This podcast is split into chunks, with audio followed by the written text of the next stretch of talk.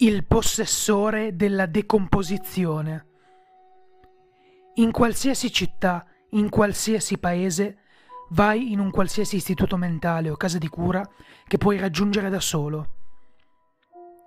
Vai verso la reception e chiedi di visitare colui che si fa chiamare il possessore della decomposizione. L'impiegato ti guarderà con un'espressione stressata e inizierà a punzecchiarsi la pelle.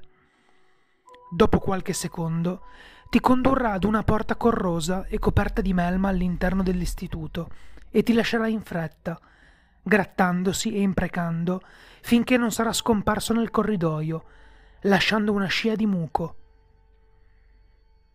Attraverso la porta sarai assalito dal nauseante odore di marcio. Fai un passo all'interno e guardati intorno. Una stanza di mattoni sbriciolati, mura appiccicose che fanno gocciolare una sostanza nauseabonda e non identificabile e con ogni parete piena di corpi decomposti e altre materie organiche, putride e brulicanti di insetti e parassiti. Così tanti vermi e insetti che il rumore è assordante. L'umido e fetido rumore di mandibole, zampette e di decomposizione. Cammina verso il centro della stanza fino a vedere il corpo nudo e chiazzato di verde di una donna impiccata, illuminato da una luce proveniente da una fonte non visibile. Non appena poserai gli occhi su di lei, migliaia di insetti striscianti entreranno in azione arrampicandosi sui muri, scendendo la corda ed entrando nella donna. Migliaia di vermi, cento piedi, mille piedi, larve, forbicine, pesciolini d'argento e innumerevoli altre creature sconosciute la ricopriranno. Lei alzerà la sua testa purulenta e aprirà gli occhi mostrando dei vermi parassitari contorcersi sotto le sue palpebre. Altri insetti ti ricopriranno e tu non dovrai reagire in alcun modo.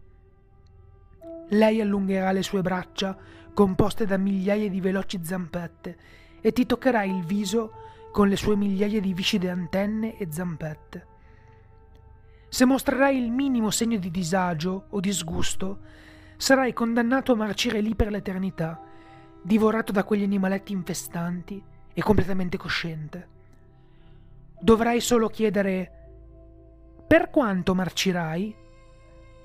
E lei aprirà la sua bocca, grande quanto la tua testa, mostrando migliaia di centopiedi rossi.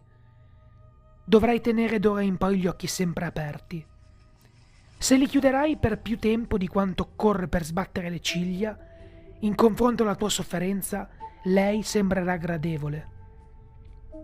Lei prenderà tra le sue enormi fauci nere la tua testa e all'interno sentirai una lunga dolorosa storia di decadimento, mentre i cento piedi mangiucchieranno le tue carni, ti strisceranno in bocca, nel naso e nelle orecchie, e le loro piccole appuntite zampe graffieranno i tuoi bulbi oculari.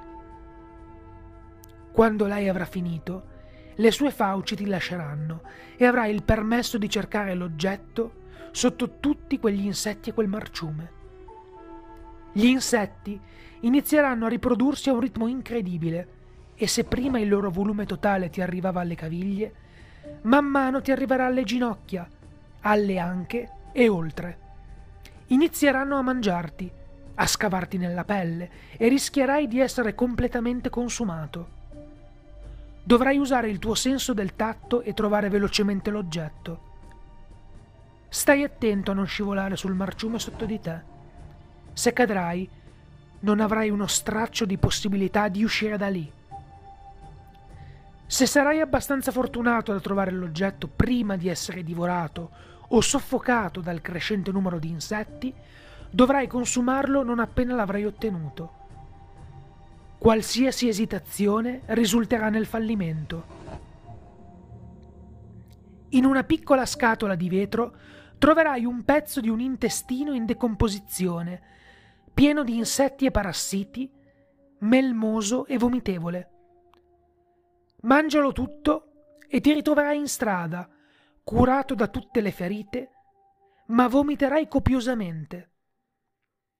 Se riuscirai a sopravvivere, ciò che rimane sarà tuo. Questo è l'oggetto 163 su 538 e farà lentamente marcire le tue interiora per il resto della tua vita.